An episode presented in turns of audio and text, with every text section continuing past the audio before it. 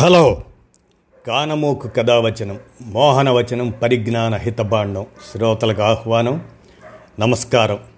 చదవదగునెవరు రాసిన తదుపరి చదివిన వెంటనే మరువక పలువురికి వినిపింపబూనిన అది ఏ పరిజ్ఞాన హితబాండమవు పో మహిళ మోహనవచనమై విరాజిల్లు. పరిజ్ఞాన హితబాండం లక్ష్యం ప్రతివారీ సమాచార హక్కు ఆస్ఫూర్తితోనే ఇప్పుడు రామోజీ విజ్ఞాన కేంద్ర చారిత్రక సమాచార సౌజన్యంగా కెనడా కొమగాట మారో గదర్ పార్టీలపై చారిత్రక అవగాహనకై మీ కానమోకు స్వరంలో మీ కానమోకు కథ వచ్చిన శ్రోతలకు దీన్ని వినిపించబోతున్నాను. ఇక వినండి. కెనడా కొమగాట మారో గదర్ పార్టీలపై ఇక వినండి. కొమగాట మారో. ఇదేదో మారో మారో అన్నట్లు కాదండి. ఇక చరిత్ర అన్నమాట వినండి. కొమగాట మారో. ఆదుకున్న చేతులకే వాతలు పెట్టింది అలనాటి ఆంగ్లేయ సర్కారు. పొట్టకూటి కోసం వేల మైళ్ళు ప్రయాణించి విదేశీ గడ్డకు వెళ్ళిన వారిని తిప్పి పంపటమే కాకుండా వచ్చాక నిర్దాక్షిణ్యంగా కాల్చి చంపింది. అనేక యుద్ధాల్లో తమకు అండగా నిలిచిన సిక్కులను అనుమానించి తుపాకులు ఎక్కుపెట్టింది. కొమ్మగాటమారు దుర్ఘటనగా చరిత్రకెక్కిన అదే చివరకు గదర్ ఉద్యమానికి ఊతమైంది. భారత్లో సైనికులను భర్తీ చేసుకోవటం ఆరంభించిన నాటి నుంచి భౌగోళిక శారీరక స్థితిగతుల దృష్ట్యా సిక్కులకు ప్రాధాన్యమిస్తూ వచ్చారు ఆంగ్లేయులు. ఆఫ్ఘన్ యుద్ధాలు ప్రథమ స్వాతంత్ర సంగ్రామం అదే సిపాయిల తిరుగుబాటు. ఆ తర్వాత వారిని వాడుకుంటూ వచ్చారు. పద్దెనిమిది వందల తొంభై ఏడులో విక్టోరియా రాణి డైమండ్ జూబ్లీ ఉత్సవాల తర్వాత భారత్ నుంచి చాలామంది సిక్కు మాజీ సైనికులు ఉపాధి కోసం బ్రిటిష్ సామ్రాజ్యంలో భాగమైన కెనడా వెళ్ళి స్థిరపడటం పెరిగింది. పంతొమ్మిది వందల ఎనిమిది నాటికి కెనడాలో వారి సంఖ్య నాలుగు వేలకు చేరింది పంతొమ్మిది వందల ఎనిమిది నాడే. దీంతో తమ శ్వేత జాతి ఆధిపత్యానికి మున్ముందు ముప్పు వచ్చే ప్రమాదం ఉందనే ఆలోచనతో వలసలపై ఆంక్షలు విధించింది కెనడా. దీనికి బ్రిటిష్ సర్కార్ మద్దతిచ్చింది.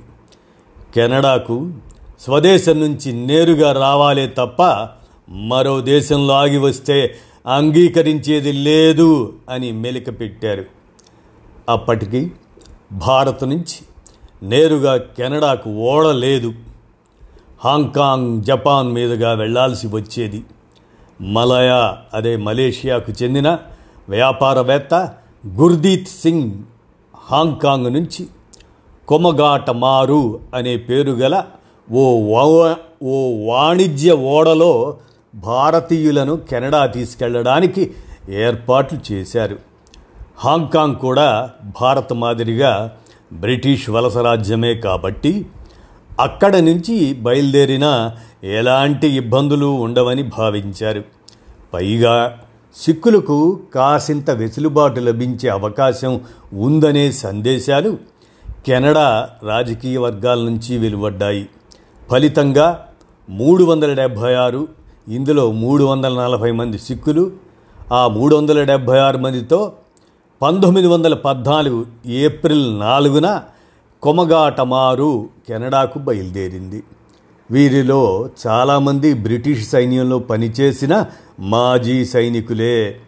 వీరి ఆశలు ఇలా ఉంటే ఆంగ్లేయ సర్కారు మరోలా ఆలోచించింది.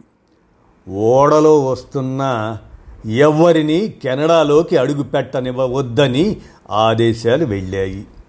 భారత్లో బ్రిటిష్ సర్కారును సాయుధ మార్గంలో కూలదోయాలనే లక్ష్యంతో అప్పటికే కెనడా అమెరికాల్లోని భారతీయులతో ఏర్పాటైన గదర్ పార్టీ సభ్యులు సానుభూతిపరులు ఆ ఓడలో ఉన్నట్లు బ్రిటిష్ సర్కారు అనుమానించింది. మే ఇరవై ఒకటిన కెనడాలోని వ్యాంకోవర్ చేరుకోగానే కథ మొదలైంది. కొమగాట మారును చుట్టుముట్టిన పోలీసులు ఎవరిని దిగనిచ్చేది లేదు అని స్పష్టం చేశారు. కెనడాలోని సిక్కు సంఘాలు న్యాయస్థానాలను ఆశ్రయించినా ఫలితం లేకపోయింది.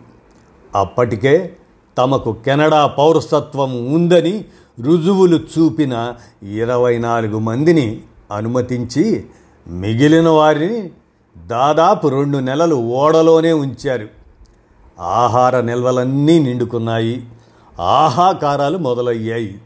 దీంతో భారత్కు తిరిగి వెళ్ళి పొమ్మన్నారు గొడవ చేయగా ఆహార ఏర్పాటు చేసి జులై ఇరవై మూడున ఓడను తిప్పి పంపించారు.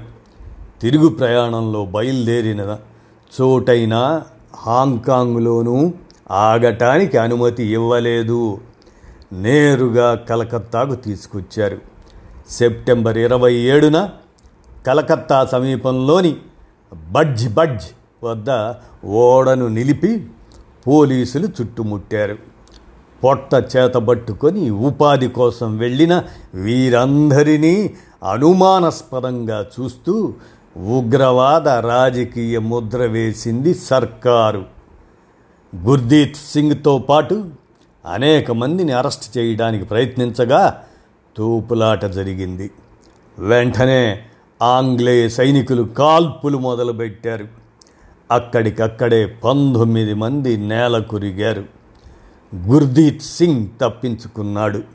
ఈ సంఘటన కెనడా అమెరికాలోని భారతీయుల్లో ఆగ్రహాన్ని కలిగించింది.